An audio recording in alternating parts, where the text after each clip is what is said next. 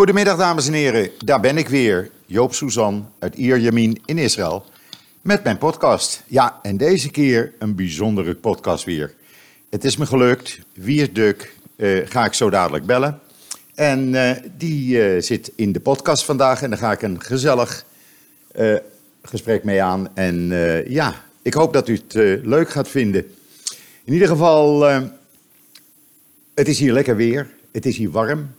Maar ja, we zitten binnen. Dus ja, uh, ik ga nu Wiert, uh, Wiert even bellen. En dan uh, kom ik zo bij u terug. Een seconde geduld, alstublieft. Nou, het is me gelukt. Ik heb in Amsterdam Wiert Duk aan de lijn. Wiert, goedemiddag. Hoe is het daar in Amsterdam? Hallo, uh, ja, Joop, ja, het is uh, heel raar, want het is heel mooi weer hier in Nederland. Het is lente. Ja. En ondertussen zitten we dus in, toch in een hele dramatische fase. En, ja. Uh, is de werkelijkheid, nou ja, net zoals bij jullie, ja. vrij tragisch, moet ik zeggen. Ja, nou, het is ja. hier ook warm hoor. De temperatuur vandaag is al dik boven de 20 graden. En we krijgen een, een charaf na het weekend. En dat betekent temperaturen van boven de 30. En uh, ja, dan zit je wel binnen natuurlijk. In plaats van lekker naar het strand. Vreselijk. Maar ja. jullie kunnen toch wel een beetje, zoals wij hier, uh, uh, de straat op nee. en zo? Of is het bij jullie zo streng nee. allemaal? Nee, je mag je bewegen 100 meter van je huis. Te geloven. Hè? 100 meter van je huis. Ja, ja, ja, dat, uh, dat is al een paar weken zo. En ja. je mag niet meer dan met twee mensen uh, bij elkaar staan, maar dan minimaal twee meter uit elkaar. Ja. Er wordt zelfs aanbevolen drie meter. Uh, en ja, sinds gisteravond is de oproep om allemaal monddoekjes te, te gaan dragen. Ja, en, dat zouden ze in Nederland ook moeten gaan doen. Alleen is hier officieel de lijn dat mondhoekjes, monddoekjes of mondkapjes niet zouden helpen.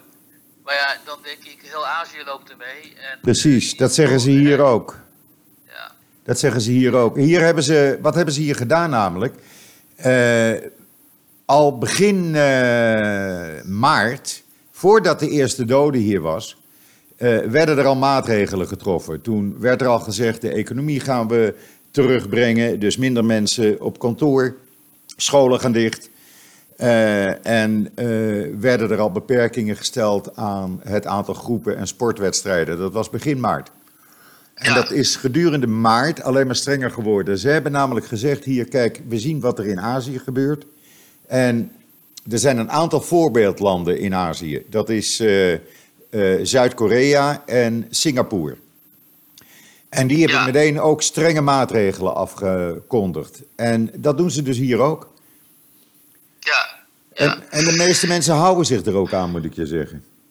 ja, dat natuurlijk ook, hè. Dat is ook interessant natuurlijk om nu te constateren dat het ook een sociologisch-cultureel fenomeen is. Hè. In de Aziatische landen waar ze SARS hebben meegemaakt en hebben meegemaakt hoe ernstig dat kon zijn, hebben ze gewoon echt eh, veel grotere bereidheid eh, voor dat soort eh, restrictieve maatregelen, want ze weten wat hen boven het hoofd hangt. Ik denk dat in Israël de mensen veiligheidskwesties gewend zijn en misschien ook eerder geneigd zijn om dan eh, dit soort eh, drastische maatregelen te accepteren. Hè? Behalve Ja. die kleine dan, die ultra-orthodoxen en zo, die houden zich er dan weer niet aan natuurlijk. Dat is dan weer een groot probleem. begrijp Nou, ik. nu wel, maar daar kom ik zo meteen wel even op terug. Ja, nou ja, en in Nederland, hè, ehm, ja, dat in Nederland, kijk, nu wel, nu begint men zich eraan te houden, maar in de eerste plaats was de informatie dus veel te dubbelzinnig. Er werd beroep gedaan op mensen van, joh, pas op en zo. Ja, toen werd het mooi weer, dus iedereen ging toch naar het strand en naar het park, omdat het gewoon niet duidelijk was hoe ernstig het, de situatie eigenlijk feitelijk is. Ja. En dat is nu wel duidelijk gemaakt de afgelopen paar weken. En nu schijnen mensen zich er beter aan te houden. Alleen ik begreep dat uh, gisteren in Amsterdam bijvoorbeeld toch wel weer heel veel mensen op de been waren. En ja joh, eh, eh, die, rebelse aard van de Nederlanders, van je vertelt mij niks en eh, ik ga mijn eigen weg en ik weet het is allemaal beter en zo. Ja, Die is op dit moment, die is vaak wel zeg maar... ehm, leidt hij tot goede initiatieven en zo, maar op dit moment leidt hij tot de foute initiatieven. ja. En eh, het zou beter zijn als de Nederlanders zich nu collectief toch een beetje meer in de pas zouden gaan lopen. Waarom? Omdat dat zal ik je vertellen, gisteravond was een dramatische documentaire op de Nederlandse televisie vanuit de IC's. Ja. Waarin de artsen en het verpleegd personeel uh, hun woordje konden doen. Nou, dat was echt uh, zo indrukwekkend. Dan zie je dus gewoon geëmotioneerde longartsen die zeggen: joh, we kunnen dit gewoon niet aan. En we weten niet dat het op ons afkomt. Dus ga, blijf in godsnaam thuis.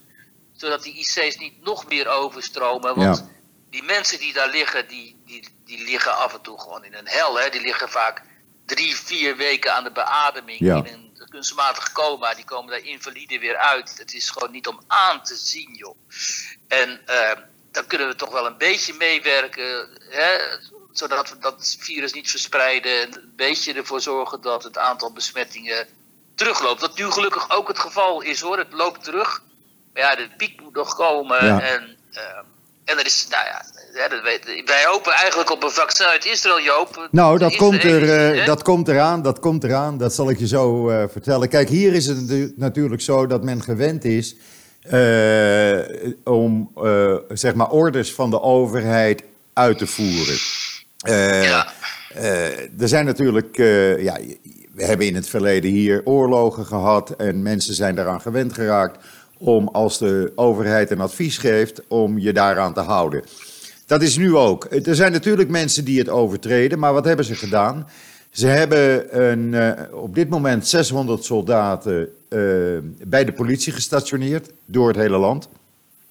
En mensen worden dus gecontroleerd eh, eh, waar ze vandaan komen als ze op straat zijn. Dus als je niet kan aantonen dat je zeg maar binnen 100 meter van je huis bent, dan loop je het risico op een eh, boete van eh, omgerekend 150 euro. En die kan oplopen tot 1250 euro.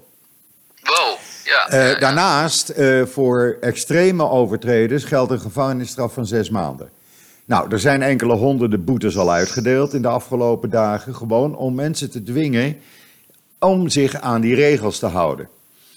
Eh, dan hebben we natuurlijk het verhaal van de orthodoxe, ultra-orthodoxe eh, eh, meegemaakt de afgelopen dagen, want daar is het echt verschrikkelijk.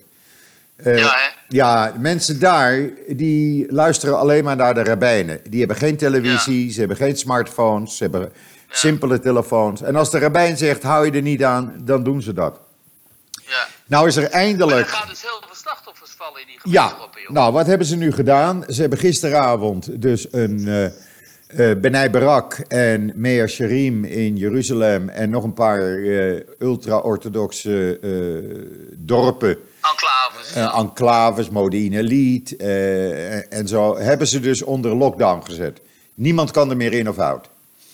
Nou zijn ze begonnen vannacht om de mensen die in Benai Barak in quarantaine zitten, want ze testen nu natuurlijk iedereen, die halen ze Ja. meteen uit die huizen weg.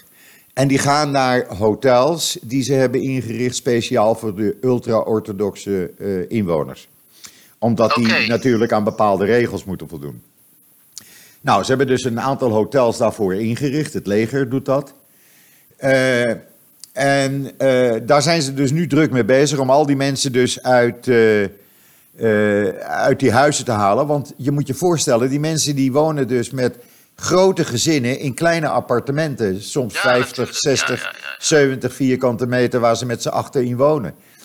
Dus dat zijn haarden van besmettingen die dus ook door het hele land kunnen gaan. Dus vandaar, niemand komt die plaatsen meer uit.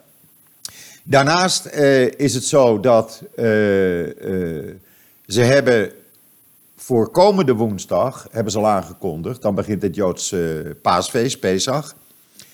Normaal is Pesach een tijd dat eh, de helft van het land gaat bij de andere helft op, eh, op visite die avond.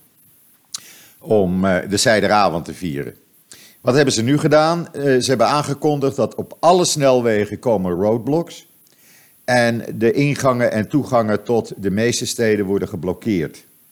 Om te voorkomen dat men dus naar, bij elkaar op bezoek gaat.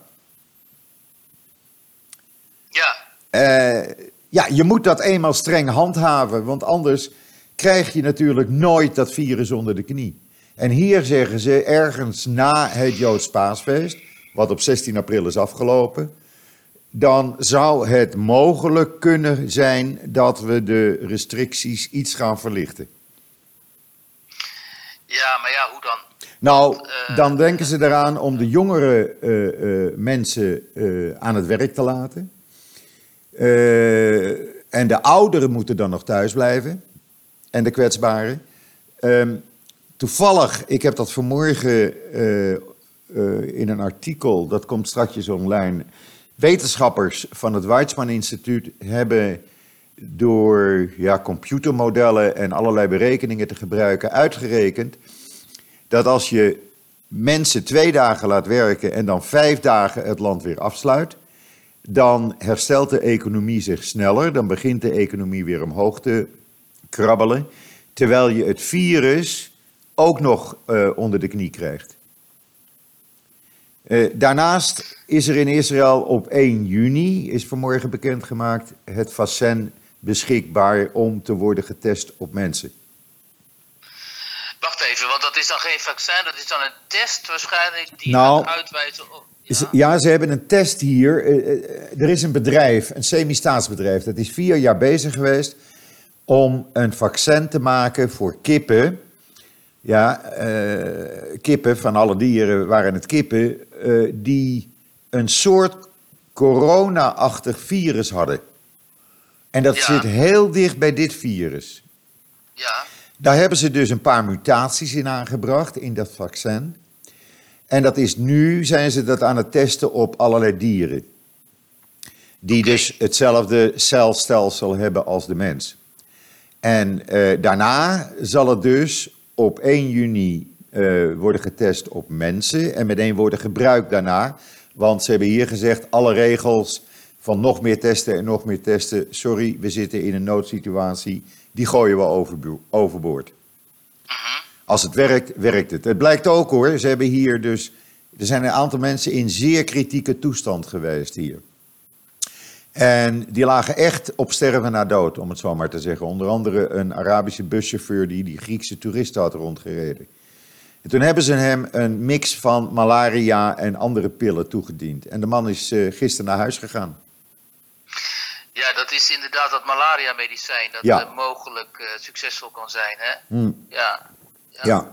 Dus ja, hier wordt alles aan gedaan hè, in Israël om te zorgen dat ze ja, dat virus onder de knie krijgen.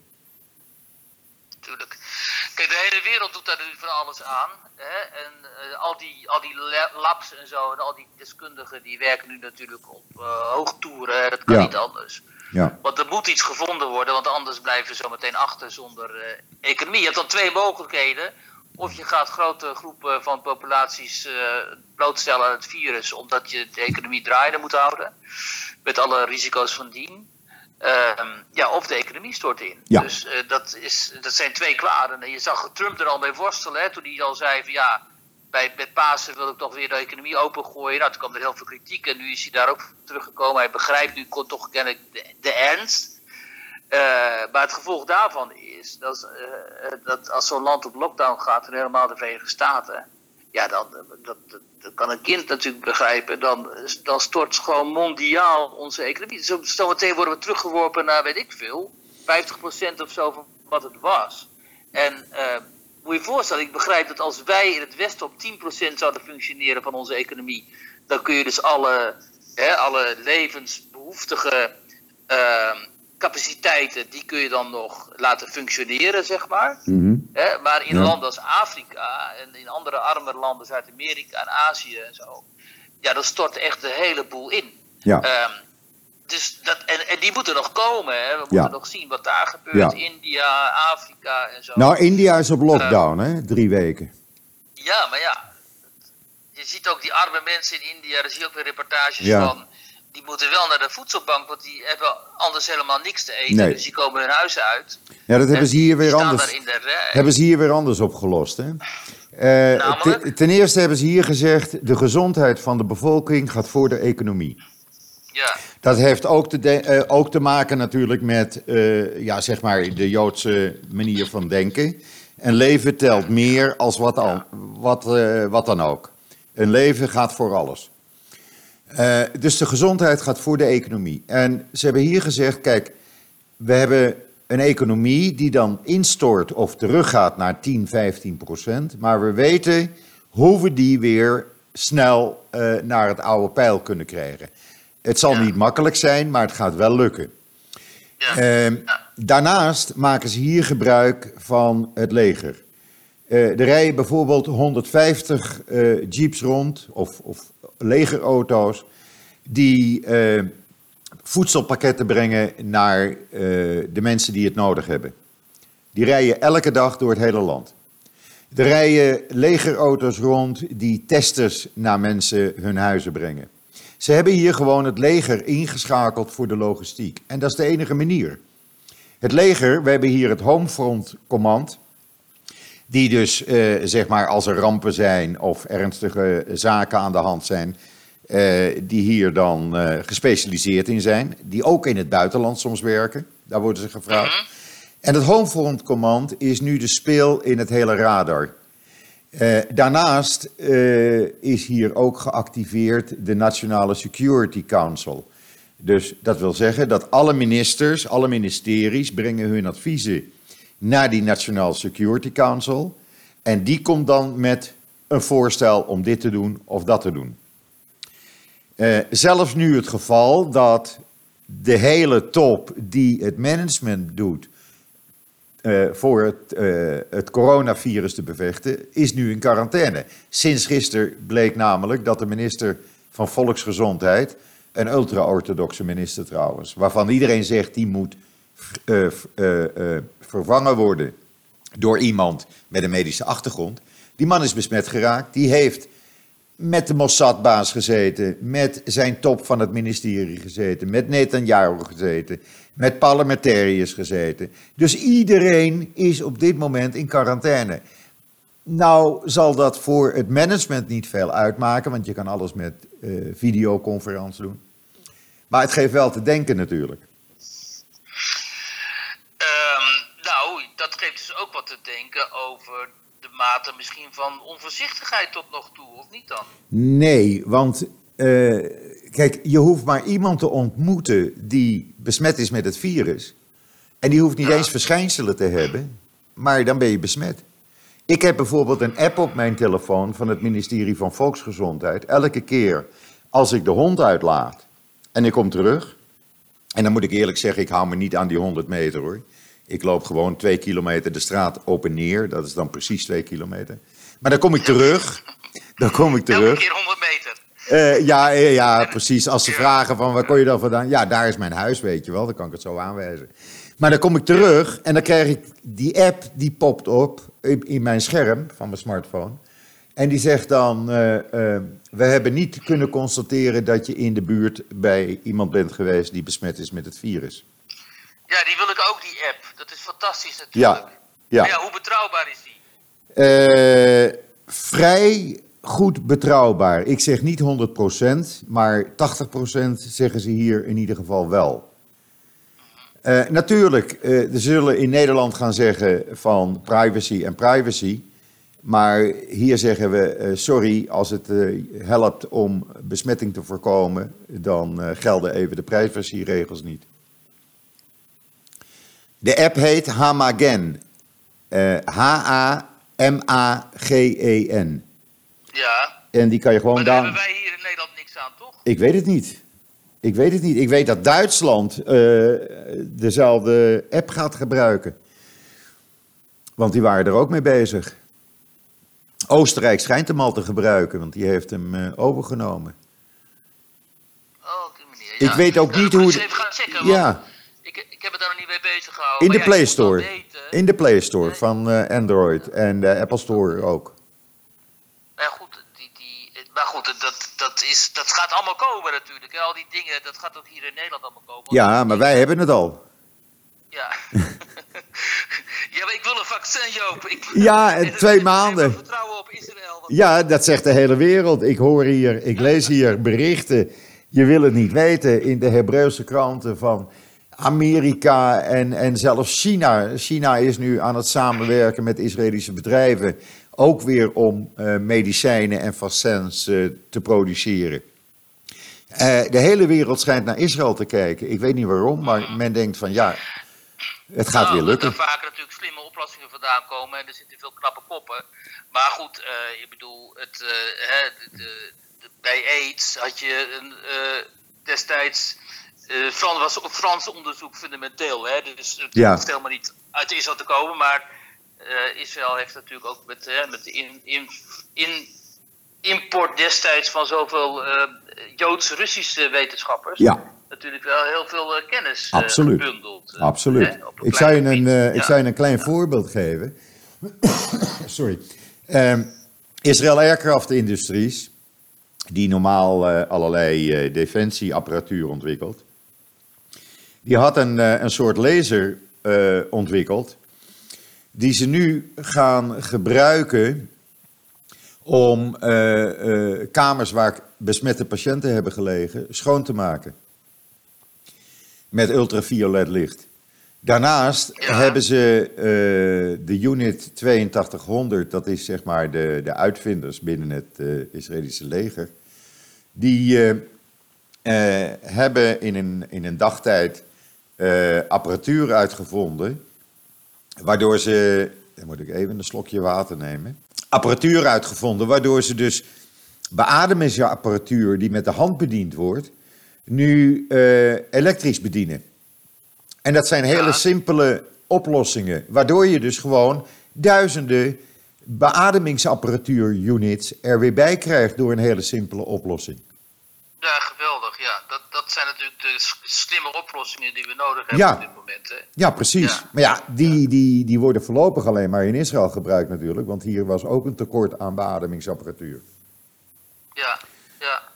Hé, maar Joop, eh, kijk, jullie leven in een land waar mensen buiten leven. Hè? Ja. Net zoals in Italië, Spanje en zo. Ja, En vreselijk. dat is nu helemaal ver- verstoord geraakt. Dat, dat Vreselijk. Ehm, hoe is dat? Vreselijk. Ja. Vreselijk. Zo, ja. Ik heb dan het geluk dat ik een, eh, een eh, balkon heb van 21 vierkante meter. En eh, met uitzicht op zee. Dus ja, ik ben dan veel op dat balkon.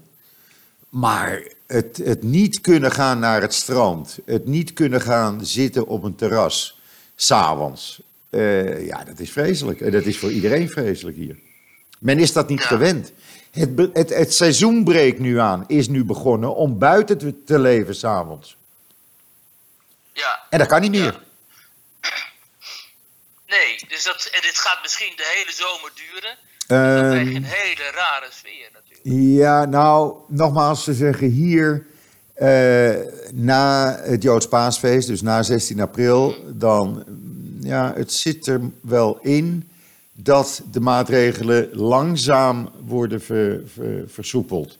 Dat betekent dat je dan wat verder van je huis mag en dat je Ja. dan eh, naar het strand misschien mag. Maar dat strand, ik weet het nog niet, want men wil niet dat mensen bij elkaar zitten. Kijk Joop, het zit zo. We weten gewoon niet wie de belangrijkste verspreiders zijn. Want die testen zijn nog niet uitgevoerd. Nee. Het kan heel goed zijn dat jongvolwassenen, dus eh, tieners en, en mensen van begin 20, dat die massaal besmet zijn, maar niet heel erg ziek worden. Een, een aantal wel, en die belandt dan een deel daarvan weer op de IC's. Maar het kan heel goed zijn dat zij de belangrijkste verspreiders zijn. Nou, dat zijn ook de mensen die massaal naar stranden gaan, naar Ja. festivals, naar cafés. Ehm, die kunnen dus, dat soort cohorten zoals we dat noemen, een enorme bedreiging vormen voor de oudere generatie. Ja, Eh, zolang precies. we dat niet weten of dat zo is, eh, kun je die maatregelen gewoon niet versoepelen. Want stel, stel de overheid gaat tegen die jongeren zeggen, weet je wat, dit is niet, lang meer, niet meer langer vol te houden. Ga maar naar die, toch maar weer festivals organiseren en ga naar het strand lekker volleyballen en weet ik veel wat. En, ehm, en die jongeren komen thuis en die besmetten dan weer massaal hun ouders en hun opa's en oma's en zo. Ja, dan heb je nog, nog een grotere crisis. Dus Ja. zolang we dat niet weten, zolang niet al die mensen zijn getest en zolang we niet weten hoe dat virus zich verspreid heeft en onder welke leeftijdscategorieën vooral, eh, kun je dat gewoon niet, eh, niet eh, Nee. je veroorloven als Klopt. staat. En, dus ik hou mijn hart vast. Nou, Eh, ook daar hebben ze- voor maar ook voor ons. Ja, maar daar hebben ze hier dus vanmorgen toevallig... stond er een eh, artikelen in alle kranten... een oproep aan de regering van een aantal vooraanstaande biologen. Die hebben gezegd, je moet nu gezonde mensen gaan testen. Die moet je gaan testen op het virus, of zij het virus bij zich hebben of niet. Daar moet je nu mee beginnen. En dat schijnt dus binnenkort te gaan gebeuren. Dat mensen die geen verschijnselen hebben, getest worden. Wat ze eigenlijk willen, namelijk hier, na de, nadat de Pesachweek over is, uh, dan willen ze eigenlijk beginnen om iedereen te gaan testen. Ze willen naar 30.000 testen per dag toe. Ze zitten nu rond de 6.000 per dag. En ze willen dus uh, naar 30.000 per dag toe uiteindelijk. Ja. En dan wordt iedereen getest. Ja, dat, dat is de enige mogelijkheid. Ja, testen, testen, testen. In ieder hele grote groepen dat je, hè, dat je paar honderdduizend mensen getest hebt. Ja. Dus kan ongeveer kan zeggen, oké, dit is het beeld. Ja. Dit is wat we zien, hè, ook qua regio's en zo. Misschien blijken die orthodoxe, die ultra-orthodoxe uh, gebieden of dorpen, dat zijn natuurlijk zware clusters. Nou, dat, wisten ze al van tevoren. Ik heb, uh, wanneer is dat geweest? Ik denk ergens verleden week, kwam er hier al in het nieuws dat de grootste besmettingshaarden waren uh, kerken en synagoges en supermarkten. Ja, en waarom supermarkten? Niet alleen omdat mensen zich er niet aan de regel houden van uh, wat hier dan geldt, minimaal twee meter afstand. Maar dat wordt nu wel gedaan, want nu wordt daar streng op gelet ook. Er staan ook overal lijnen in de supermarkt. Maar vooral de supermarktkarretjes zijn een bron van besmetting. En daarom mag je in Israëlische supermarkten gewoon met je boodschappentas of je eigen karretje, je eigen rolkarretje, eh, de supermarkt in. Zonder een, een supermarktkarretje te nemen. Want die karretjes waren een bron van besmetting, ja? Ja, ja die zijn de grootste bron van besmetting. Als ik de supermarkt inga, heb ik niet alleen een monddoekje, mondkapje voor, maar ook handschoenen aan. Ja, ja, ja. Gewoon, ik weet niet wie dat pakket, eh, dat pak waspoeder voor mij heeft aangeraakt, bij wijze van spreken. Nee, precies. Ja, ja. Dus ik doe mijn handschoenen aan. Nou, en het, je ziet iedereen ook met handschoenen in de supermarkt. En maar weinig mensen met een supermarktkarretje. Dus de regel van uh, je tas uh, moet je, mag je niet meenemen, die geldt hier gewoon niet. Klaar. Ja, heel goed. Hier worden karretjes dan tegenwoordig schoongemaakt hè, door het personeel. Ja. Um, maar ja, de vraag is hoe goed ze dat doen. En het is ook al laat, want het is pas vorige week begonnen. Ik zag dat in Duitsland kom je tegenwoordig uh, de supermarkt niet meer in als je geen mondkapje hebt. En uh, die dingen die worden dus ook ont, ontsmet. Ja. Maar ja, kijk, wat hier in Nederland vooral, ik weet niet hoe dat in Israël was, maar wat in Nederland vooral bij bepaalde sommige mensen en bij mij ook heel veel verbazing heeft gewekt. Dat is dat het allemaal zo ontzettend laat op, op gang kwam. Ik bedoel, al in februari was duidelijk wat zich daar in China afspeelde. Op ja. internet, vooral op Twitter en Facebook, vooral op Twitter. Ja. Waren heel veel mensen al de alarm aan het slaan. Die zeiden, joh, dit is gewoon ongekend. Je ziet die, die golf gewoon naar het westen komen. En, en waarom wordt dit niet opgepakt door de politiek? En ook niet door de media trouwens ja. nauwelijks. Ja. Um, en toen was het er. En toen kwamen de maatregelen veel te lang op gang. Toen hebben ze in Nederland eerst nog even geëxperimenteerd met die rare uh, groepsimmuniteit. Ja. Wat, wat een onmogelijkheid is, want die bereik je pas over een jaar of twee jaar. Dus dat was Precies. een hele merkwaardige uh, uh, advies. Ja, dat is dus vervolgens uh, is daarvan afgestapt en nu doen we dus ook, uh, zitten we eigenlijk in de, feitelijk in een lockdown. Ehm, maar ja, alles ging te traag. Bijvoorbeeld in die, in die supermarkten, daar was gewoon nog een hele tijd helemaal geen ordening. Dus er stonden, hè, nu staat er personeel voor de deur en die laten een bepaald aantal mensen binnen. En de karretjes worden ontsmet, zoals gezegd. Maar het is een hele tijd, was het daar nog gewoon een zootje. Ja. En liepen gewoon men, mensen nog tegen je op en zo. Ik bedoel, ja. nog maar twee, drie weken geleden, ik ben twee weken geleden zelfs, uh, was het in het weekend mooi weer. En toen zat iedereen nog op het terras en, en, en, en op het strand. Ja, en dan krijg je, dan krijg je dat over twee weken, uh, het, uh, voordat je de symptomen hebt, dan gaat een, ja. een week overheen. Tot twee weken. Dus reken maar uit, de grote klap, die komt dan nog in Nederland. Precies. En die IC's zijn al overvol. Hè? Nu deze zondag moet blijken of we dan op het aantal van 2400 bedden zijn gekomen. Maar ja, het, het zijn er gewoon te veel. Te veel patiënten, ja. te veel zware patiënten. Maar wat ik dus, niet snap, uh, wat ik niet snap, wat ze hier doen in Israël, uh, alle hotels zijn gesloten. Uh, wat hebben ze nu gedaan? Ze hebben het, het leger ingezet om eh quarantainepatiënten naar die hotels te brengen. Mensen met, met quarantaineverschijnselen, of, eh, die eigenlijk in quarantaine moeten. En die ook in quarantaine Ja. zijn. Of die matige verschijnselen hebben en daarvoor in een ziekenhuis liggen. Die brengen ze over naar die hotels. Mensen die niet in direct levensgevaar zijn, brengen ze over naar die hotels. Waar medici van het leger en het Israëlische Mogain David Adom, het, het, zeg maar het Rode Kruis hier in Israël, de mensen verzorgen. En dat werkt prima. Daarnaast heeft het leger, eh, en dat snap ik niet dat ze dat in Nederland niet doen, eh, drie veldhospitaals in het land neergezet. In het noorden, in het centrum en in het zuiden. En indien nodig kunnen er meer neergezet worden, mochten de ziekenhuizen te vol raken. Ze moeten gewoon meer het leger inschakelen. Maar ja, dat schijnt in Nederland niet te kunnen, denk ik.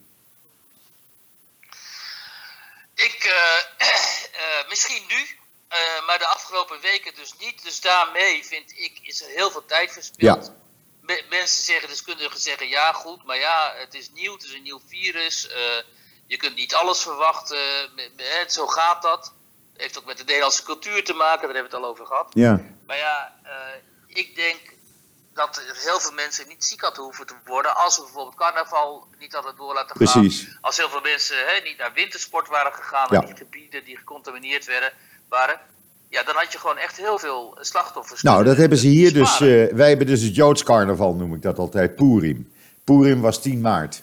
ja, ja. En dat werd al begin maart afgeblazen. Nou ja, dat. Hè, Toen werd er al gezegd van geen Purim. Klaar. Kijk, er was natuurlijk een soort halve volksopstand uitgebroken in die zuidelijke gebieden in Nederland.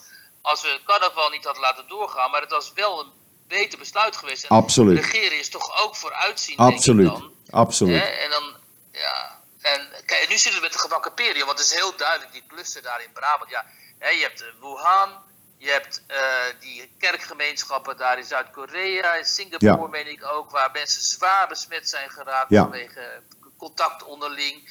Eh, je hebt eh, in Mulhouse, in Frankrijk, heb je ook zo'n gebied waar mensen vanuit religieuze overtuiging bij elkaar waren en dan elkaar besmet hebben. En je hebt Lombardije natuurlijk en Brabant. Ja, en, en de religieuze eh, buurten in Israël. Want Precies. gisteren stond er iets heel interessants. Waar het gemiddeld aantal besmettingen 58 op de 1000 is, als ik het goed zeg, is het in die religieuze steden en wijken, ligt het op 285 per duizend. Oh man, ja, ja. Ja. Oh, dat is verschrikkelijk. Maar, en die mensen, hè, wat is voor zover ik weet, die ortho- ortho- orthodoxen, wat jij al zei, die nemen in, immers helemaal geen informatie op Nee. vanuit eh, zeg maar de seculiere cultuur. Nee. Dus, dus die weten niks. Die Nee. weten waarschijnlijk ook. En, en ik neem aan dat die rabbies, ik weet niet hoe. Of je die ver- kunt vergelijken met imams die zeggen: ja, het is Ja. de straf van God of Ja. Allah beschermt ons Ja, wel. ja, ja, ja, ja, ja, Dus die zeggen: ja, die straft ons of zoiets, of dit is de wil van God of zo. ja, ja, ja. Man, man. man. Kijk, eh, de, de, de Israëlische overheid is pas wakker geworden eh, afgelopen weekend. Toen er een begrafenis s'nachts plaatsvond. waar gewoon 150 mensen hutje en mutje stonden. In Benai Ja, Brak. En die beelden verschenen 's morgens op televisie. Ja, toen eh, was het hek van de dam natuurlijk.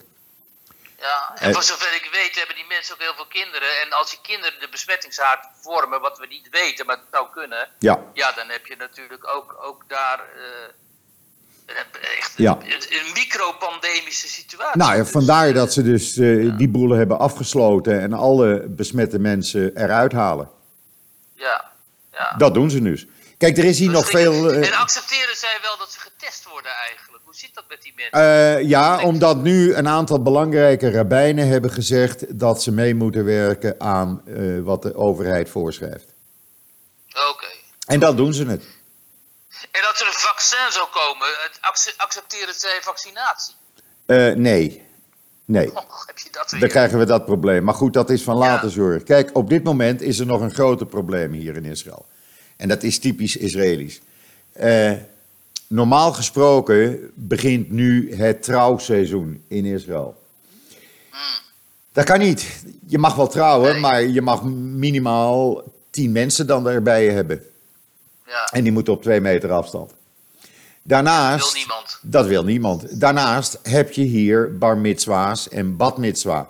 Dus wanneer een jongen 13 wordt en een meisje 12 eh, wordt, dat gaat allemaal niet door. Al die feesten eh, zijn afgeblazen. En dat is een drama, dat, dat kan ik je wel zeggen. Eh, om een voorbeeld te geven, een trouwerij, een trouwerij in Israël, daar komen gewoon 300, 400 mensen op af. En dat gebeurt in een, in een speciale zaal of in de buitenlucht. En dat gaat allemaal niet door. Weet je, het, het hele leven zoals en de hele cultuur van, van volkeren en van landen ehm, is stopgezet. Absoluut. En dat, dat kun je maar een bepaalde tijd volhouden. Hè? Of, of je houdt het langer vol, maar dan gaat het echt structureel gaat er iets stuk, denk ik. Ja. Eh, of je zegt op een gegeven moment, ja, maar dit houden we, dit kunnen we niet volhouden, want onze rituelen en gebruiken zijn te belangrijk om, om zo uit te sterven, zeg maar. Ja. Dus dan begin je er gewoon weer mee. Ja. En ja, dat is het fascinerende en, en angstaanjagende op dit moment. Eh, hoe gaat dat eruit zien? Hoe gaat die wereld er met corona uitzien? Nou, ze hebben hier- nog geen begin van het begrip van, Nee, volgens mij, hoor. ze hebben hier al gezegd eh, op televisie of, en ook in de kranten, mensen die het weten kunnen, en eh, dat zijn ook wetenschappers, die hebben al gezegd, eh, wanneer het leven op gang komt, eh, wanneer alles weer langzamerhand gaat werken, zal het nooit meer hetzelfde leven zijn zoals we dat op 1 januari hebben gekend. Nee, dat denk ik ook. Nee, daar gaan ze hier, dat zeggen ze tegen iedereen hier. Ga alsjeblieft niet denken van alles komt weer terug waar het was. Het zal een hele ander leven zijn wat je gaat leiden. Ja. En daar moeten we maar aan wennen. Het is niet anders. Ja, alleen weten we dus niet hoe dat eruit zal zien, behalve dat dat dus heel veel restricties zal kennen en dat we minder privacy zullen hebben ook en ook dat eh, we minder intimiteit eh, zullen, zullen hebben. Zeker met mensen die we niet eh, heel goed kennen persoonlijk. Ja, in Van het wie we niet begin. weten, zijn zij vormen zij een gevaar, zijn ze besmet, Ja. wat allemaal. Nou, in het begin. Kijk, wat ze hier zeggen is. Eh, ga er maar vanuit dat al die low-budget vliegtuigmaatschappijen. die komen nooit meer terug. Dat is Nee. één. Die gaan niet meer terug. Als je nu, eh, stel dat eh, volgend jaar, als je van Israël, zeggen ze hier, naar Amsterdam wil, dan betaal je gewoon de volle map. Je kan niet meer voor 100 euro. Dat is, dat is over. Daarnaast denk ik dat meer mensen meer om familie gaan geven, zoals dat hier al was eigenlijk. Maar dat zal nu ook in andere landen gaan gebeuren. Dus dat je veel meer aan familierelaties gaat werken. Veel meer als familie bij elkaar kwam. Kijk, het is nu eh, in Israël, ik, ik gaf dat voorbeeld van, van de Seider eh, komende woensdagavond, dat dat gewoon niet door kan gaan voor een hele hoop mensen. Omdat je niet bij je familie en vrienden kan zijn. Eh, ik, Ja. zit, ik zit ook alleen. Eh, ik bedoel, ik kan ook nergens naartoe. En ik doe Nee. het dus eh, waarschijnlijk met, eh, met Zoom, om toch met eh, kinderen in contact te kunnen staan. Maar dat is niet hetzelfde. Want de fun was hem in het Exodus-verhaal vertellen. En dan komt de fun. Een enorme, grote, lange maaltijd die tot diep in de nacht duurt. En die fun is weg. Normaal, als ik bij, bij een van de kinderen of bij mijn broers op bezoek was op zijderavond. en ik reed s'nachts om één uur of twee uur terug. stond ik s'nachts in de file naar huis. Ja, ja, Ja? ja, ja. Omdat iedereen naar huis ging op dat tijdstip. Nou, dat is dit jaar dus niet. Daarnaast, op vrijdagavond kom je bij elkaar. Dat is ook al wekenlang niet meer het geval. Eh, het is al een hele andere manier van leven geworden. Maar mensen in, eh, hebben meer contact met buren nu. Dat was altijd al. Het, Israël is een open maatschappij. Ze weten alles van je, de buren. ja. En ik merk nu, bijvoorbeeld verleden week kwam eh, een van de buren, we wonen met vier op, eh, op de etage, eh, twee ouderen, dat ben ik dan en mijn buren, en twee jonge stellen. En een van de buren had muffins gemaakt voor ons. Gewoon, ik kom jullie even muffins brengen, want jullie, jij zit alleen Joop. En die andere buren naast mij, die komen de deur helemaal niet meer uit. Eh, want die zijn dik in de tachtig. Dus ging ze spontaan muffins maken en aan ons geven. Nou, dat soort dingen krijg je dus. Ja, Weet ja, dat je? krijgen, ja. En, en boodschappen doen. Eh, ik weet dat een van de, van de jonge stellen doet boodschappen voor mijn buren. Want die durven het huis niet uit. En hun kinderen wonen te ver. Dus Ja. die doet de boodschappen. En die zet ze voor de deur neer.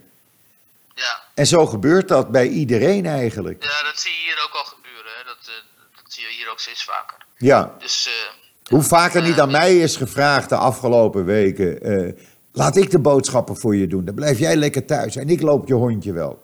Ja, dan ben ik eigenwijs en dan zeg ik: nee, ik doe het zelf. ja. Weet je wel. Eh, maar ja, goed. eh, als, er, als het nodig is, zijn ze er voor je. Laat ik het zo zeggen. ja, maar van alles op afstand dus. Eh, ja, ik kan niet de buren even een kus geven op de wangen, de buurvrouw. Nee, dat gaat even niet. Nee, dat kan niet. En ja, dat is iets waar je aan moet wennen. Dat is iets waar je aan moet wennen. Als ik nu met mensen in de tuin sta, we hebben zo'n hele grote tuin rond het gebouw, een klein parkje zeg maar. Ja, dan sta je toch op twee meter afstand met elkaar.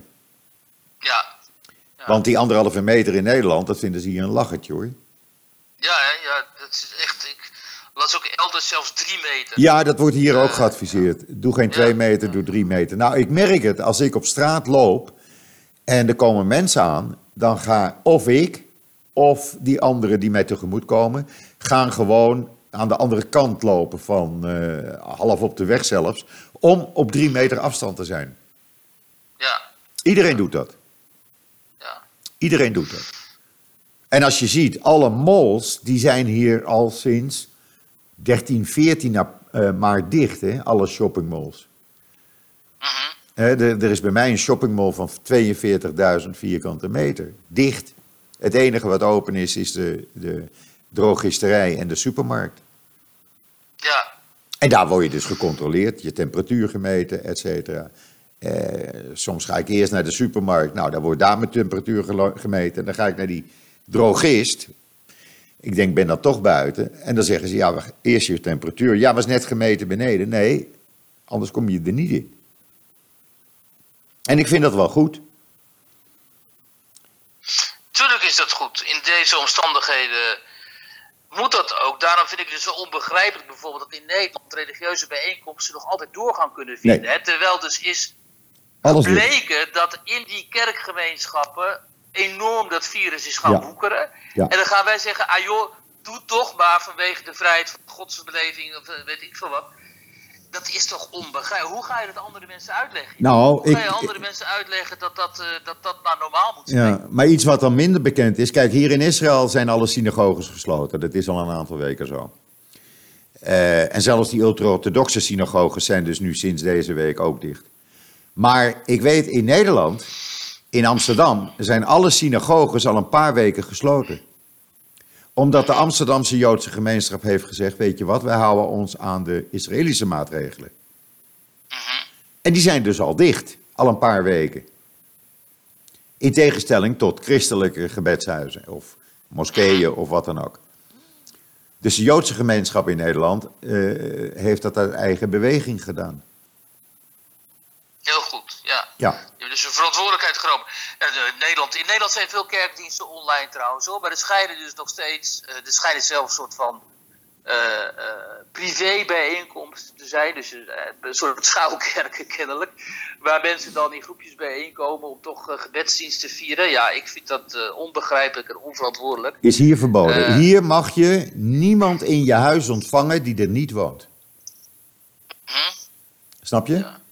Als ik bijvoorbeeld drie buren of drie mensen eh, uit het gebouw waar ik woon en die, waar ik goed bevriend mee ben, uitnodig om s'avonds even een glas whisky met mij te drinken, dan ben ik in overtreding. Want je mag niemand uitnodigen die niet tot je huishouden behoort. Zover gaat het hier. Ja, ja. Ja, ter- nou ja terecht. Ja. Dan zou het hier ook moeten gaan. Maar, ja, maar goed, ehm, Nederland eh, is wat dat betreft iets minder streng en strikt dan Ja, de tijd zal het uitwijzen. In dit soort, in dit soort crises heb je liever die Israëlische hardheid en duidelijkheid, hè, Ja. waar we het al eerder over gehad hebben, dan dat vage op compromis en consensus eh, gerichte Nederlandse denken, wat, wat, waarvan wij vinden dat dat tot, bij onze cultuur past. Maar ja, dat toch ook wel eh, vaak tot heel veel onduidelijkheid eh, leidt over welk Ja. gedrag nou precies gewenst is. Dus Ja. ja, ja maar goed. eh, Nou, de tijd zal het uitwijzen. Ik bedoel, in Zweden Ja. zie ik hetzelfde gebeuren. Daar doen ze helemaal niks. Maar daar sterven de mensen ook bij bosjes. Hier daar hebben komen ze nu we... ook op terug, hè? Ja, hier hebben we tot nu toe eh, eh, 31 eh, mensen die overleden zijn. En dat zijn voor het merendeel mensen in dik, dik in de 80 en de 90. De Nou jongste, ja, wij die, eh, boven de duizend. dus ja, de jongste die overleden is, was 58 jaar. Terwijl hier het al eerder was dan in Nederland, hè, de besmettingen. ja. En wat ze hier ook doen, eh, kijk, El Al vliegt niet meer. El Al heeft gezegd, we stoppen alle vluchten, na, eh, met uitzondering van reddingsacties die we moeten doen in opdracht van de overheid. We stoppen alle vluchten, passagiersvluchten, tot 2 mei. Alles, alles staat stil. Alleen vrachtvluchten worden nog wel uitgevoerd. Daarnaast, iedereen die nog aankomt op Israël, en dat was al eh, een tijdje gold dat voor alle buitenlanders, totdat de grenzen dichtgingen, werden ook getest. Alle buitenlanders werden getest. En als je het virus had, kon je twee dingen doen. Of bij familie of kennissen in quarantaine, had je dat niet, werd je op de vlucht teruggezet. Nu, Israëli's die uit het buitenland terugkomen, die dus, eh, dat zijn er honderden die gestrand, duizenden die gestrand waren, die moeten allemaal nu verplicht in quarantaine. ja. Gewoon in quarantaine. Ze worden allemaal getest en ze worden door het leger naar de hotels gebracht. ja. En dat is de Ja, dat enige. lijkt me ook een Ja, en ik zie en dat lees ik en dan hoor ik van mensen op Schiphol kan iedereen gewoon binnenkomen en gewoon Nederland ingaan. Ongelooflijk, hè. Dat hou je er niet van Tot mogelijk. voor kort waren er nog vluchten naar, eh, naar eh, eh, risicogebieden. Hè? Ja, China, Iran. Iran. Iran. Ja. Ja, dat, dat hou je er niet van mogelijk. Het eerste wat je moet doen namelijk is je grenzen dichtgooien. Ja, natuurlijk. Nu blijkt trouwens, is ook wel interessant, dat als laatste dan, dat eh, de grenzen wel degelijk dicht kunnen, hè, want het is gebeurd, waardoor er nu dus ook veel minder illegale mi- migranten binnenkomen. En hè, in de tijd dat er om gevraagd werd, dat, eh, toen die toestroom zo groot was, God zegt ja, nee, dat kan niet, dat is onmogelijk, hè. we zitten aan vast aan internationale verdragen en zo. En nu, nu doen we het dus gewoon, hè. Dus Ja. nu blijkt dat het gewoon kan. Ja. Ja, dat is toch ook wel vrij. En weet je wat ook een bijkomend voordeel is van eh, deze hele crisissituatie? Eh, eh, de lucht is schoner geworden. Hier in Israël is die Ja. 40 tot 50 procent schoner geworden dan voorheen. Dat zal in Ja. Nederland niet anders zijn. Dus ik denk dat het klimaatprobleem zichzelf gaat oplossen op deze manier. Nou, dat, kijk, eh, dat kan, natuurlijk heel goed. Als je, Ja. Maar goed, dat, dat gaat dan dus ten koste van de economie. Eh, naar de nee, maar- niet zozeer. Niet zozeer. Ik denk dat de economie wel door zal gaan. Alleen het zal ten koste gaan van vliegen. Ja. Ik denk dat een aantal zaken die we vanzelfsprekend hebben geacht te lang, hè, het goedkope vliegen, die enorme mondiale mobiliteit, Ja, eh, ook het uitbuiten toch van de aarde, ook contact met dieren. Hè, dat, eh, waar, daar in China die verschrikkelijke markten Ja, waar levende dieren worden verkocht. Hè, want Ja. dit is dus ook via, hè, dit virus komt dan ook via een vleermuis die dan een schubdier gebeten heeft. Ja. En het schubdier is dan weer opgegeten door mensen en zo. Ja, dat moet allemaal stoppen natuurlijk. Want we krijgen al die virussen van die dieren, die krijgen wij eh, binnen vanuit China. ja, Ja, dat, dat moet echt ophouden en dan moet China gewoon eh, zijn cultuur eh, gaan veranderen. Ik begrijp al dat dat vrij beperkt is hoor, dat het maar een soort subcultuurtje is. Maar ja, die zou dan toch moeten stoppen. Je zal het moeten Anders, stoppen. Blijft China de wereld ziek maken. Ja. En dat, dat, dat kan echt niet. Nou, en niet alleen misschien China. eindelijk, Ja. dat is misschien wel een goede afsluiter eh, Joop, dat misschien dat eindelijk, kijk als het ergens goed voor zou kunnen zijn, deze pandemie, dan is het misschien dat we bewuster eh, gaan leven, bewuster in het leven gaan staan, anders met die aarde omgaan. En met dieren ook, want het dierenleed, eh, te vallen uit de China, dat is echt te walgelijk om, om voor woorden. En ja, misschien dat we dan eh, op een andere manier, een beetje meer verantwoordelijke Dat manier, hoop ik. met elkaar en met de wereld om Dat hoop ik. Ja. ik. Ik ik hoop van harte eigenlijk dat, eh, laten we het dan even over Nederland hebben, dat men in Nederland eigenlijk gaat leven zoals wij in Israël doen. Dat betekent veel meer contact met je familie, ja, veel meer bekommeren om de mensen om je heen, ja, en minder egoïstisch zijn. En dat je Ja. dus gewoon eh, zorgt voor anderen die het nodig hebben. En dan heb je een, gewoon een goede samenleving. Want dat was, is Israël ook. Je bent hier Ja. zelf geweest. Je hebt hier zelf Ja. rondgetoerd. Je, je ziet dat het een open samenleving is. eh, waar mensen openstaan voor anderen. En eh, dat dat prima werkt. Ja, en Ja, dat zie ik nu gelukkig weer terug. Ik zie nu door de samenleving die Israël is. dat men gewoon samen heel sterk is.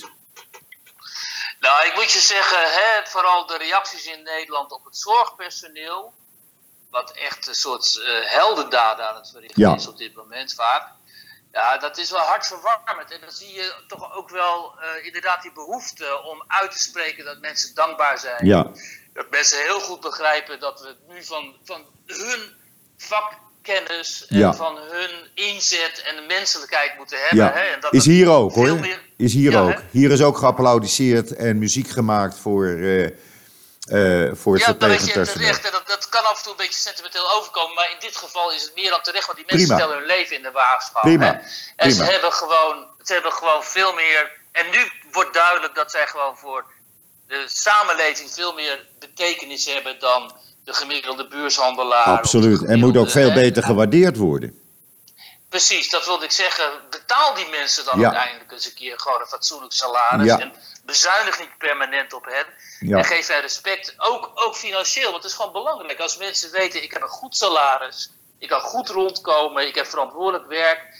Daarmee maak je mensen ook, eh, nou ja, mens. Hè? Ja, en absoluut. deze mensen is zo bezuinigd. En ze verdienen vaak zo- zo'n waardeloos eh, Ja. joh. Echt. Ja, maar dat is overal. Dat, is, dat was hier ook. En, en hier, zie, ja, hier zie je dus ook de waardering nu eh, richting verplegend personeel. En wat dan weer heel leuk is, en dan, dan sluiten we af, want jij hebt nog Ja. een andere afspraak, had ik begrepen.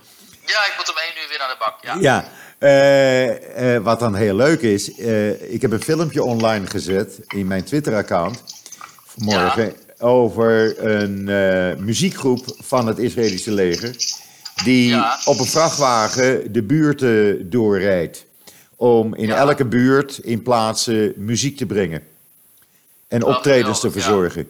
Ja, Eh, dat zijn kleine dingen, ja. maar ook zo mooi als initiatief. Ja. En dan kan je wel zeggen, ja, het is het Ook wel leger. mooi dat je dan die IDF echt ziet ook als een, iets wat uit het volk voortkomt. Ja, hè. maar het leger is ook een onderdeel van. Het is het volk natuurlijk. Het is het volk. Eh, Kijk, het IDF betekent Israel Defense Forces. precies. Ja? Het, het, het is het leger wat Israël verdedigt. En iedereen is er trots op.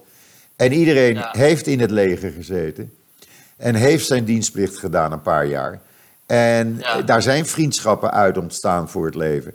En het leger is gewoon een onderdeel van de dagelijkse maatschappij in Israël.